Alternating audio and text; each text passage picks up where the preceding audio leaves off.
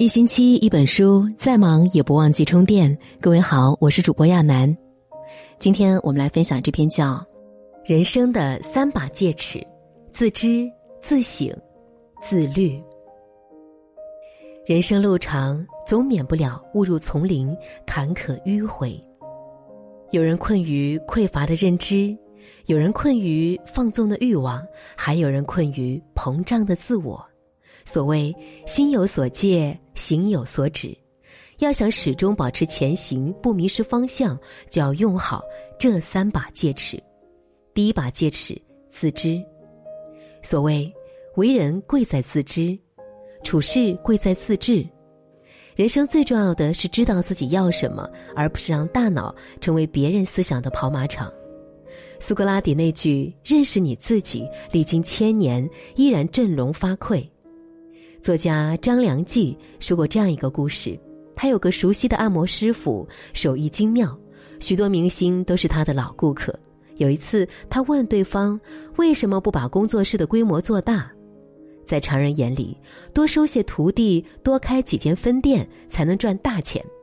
谁知按摩师傅回答：“正是因为考虑了许多现实因素，他才决定不扩张。”在他看来，自己的手艺是不可复制的，就算交给徒弟，也未必能达到百分百的精准。到最后，客人不满意，生意受影响，反而坏了自己的招牌。师傅说，自己的师兄开了十几家分店，却还没有自己小而精的运作方式挣钱。要清楚什么事情应该做，什么事情不应该做，有多大本领。就做多大事情，这就是拥有自知之明的智慧。很多时候，经历的事情越多，越会明白拥有自知之明是多么难得的智慧。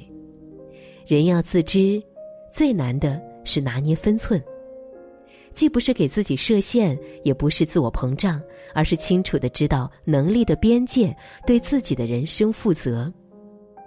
保罗说。一个人的真正伟大之处，就在于他能够认知到自己的渺小，客观的认识自己，清醒的接纳自己，才不负来世间走一遭。第二把戒尺，自省。古人云：“行有不得，反求诸己。”意思是，凡事没达到预期目标，就要从自己身上找原因。生活中，时常有人把遭遇的困境。都归结为外因，永远在抱怨，从未把审视的目光投向自己。朋友小杨就是个喜欢抱怨的人，每次他和大家见面啊，总会提起自己生活中的种种不顺。年初他刚进新公司的时候，就在聚会上抱怨了大半天。先是说公司规定太严苛，一点都不人性化，负责报销的同事都要为难我。又说，同一个部门的同事难相处，一起做项目没人指点他，就连行业公认的标准和规章都被他批评的一无是处。有关系好的朋友委婉的提醒他，也许是你适应的还不够，暗示他调整心态，改变自身。但小杨不以为然，依旧觉得全世界都在和他作对。前不久，听另一个朋友说起，小杨之前的工作没过试用期，现在还在找工作。不难想象，如果他不能从这次求职失败中找到自身的原因，那再多的求职也终将以失败收场。网上有人问，有没有一种方法能最大程度降低人生出错的可能性？一个高赞回答是：学会自省。没有人比你自己更了解每个决定背后的心路历程，也没有人比你更清楚每个重要时刻背后的权衡利弊。自省就像照镜子，把得失、成败、喜怒照得一览无余。正如最高明的棋手都懂得复盘，最聪明的人一定懂得自省。所谓“当局者迷，旁观者清”。自省就是给自己一个机会，以旁观者的身份去突破迷局。稻盛和夫曾说：“人生就像趟过一片充满诱惑的地雷阵，当我们穿行其中，多多少少会触及各种地雷，这是一件难以避免的事情。每当我们触雷时，能够进行怎样的反省，才是关键所在。自省之于人生，是自救、自强与自我提升。第三把戒尺，自律。日本作家中岛盾说过一句话：“任何人都是驯兽师，而那野兽无非就是个人的性情而已。要想驯服人性，少不了自律。”不知道从什么时候开始，说到自律，大众第一反应总是早起、减肥、跑步。看到有同学早起，就一窝蜂的打卡早起，来到图书馆却呼呼大睡。看到身边人嚷嚷着减肥，就激动地办理健身年卡，买上一堆健身装备，结果一周不到就将其束之高阁。看到朋友圈有人晒晨跑、夜跑的路线图，心血来潮地穿着牛仔裤、拖鞋就去跑步，最后磨出了血泡，拉伤了肌肉。很少有人思考，这些行动是在外界声音影响下的盲从，还是发自内心的主动改变。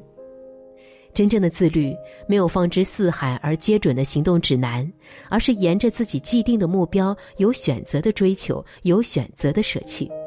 这个过程注定漫长，也正因为漫长，才凸显出自律的可贵。在《成为可怕的自律人》这本书里提到过，帮助人们实现自律的积极提问法，比如把“我今天锻炼了吗”换成“我今天尽最大努力锻炼了吗”。单纯的是或否，容易让人丧失改变自我的动力。关注有没有尽最大努力，反而能让我们把目光聚焦在自律本身，最大程度的激发内在动力。自律的出发点永远是自己。当我们能抛开外界的纷繁声音，只为让自己变得更好、更强大，自律才能发挥它真正的积极作用。康德说过。如果我们像动物一样听从欲望、逃避痛苦，我们不是在选择，而是在服从。自知、自省、自律这三把戒尺，给予我们的不是单纯的压抑，而是选择的权利。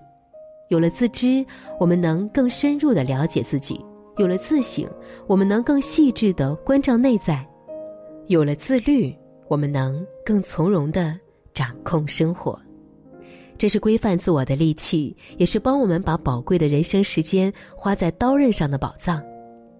人生只有一次，愿你我都能好好把握自知、自省、自律这三把戒尺，活出精彩，不负此生。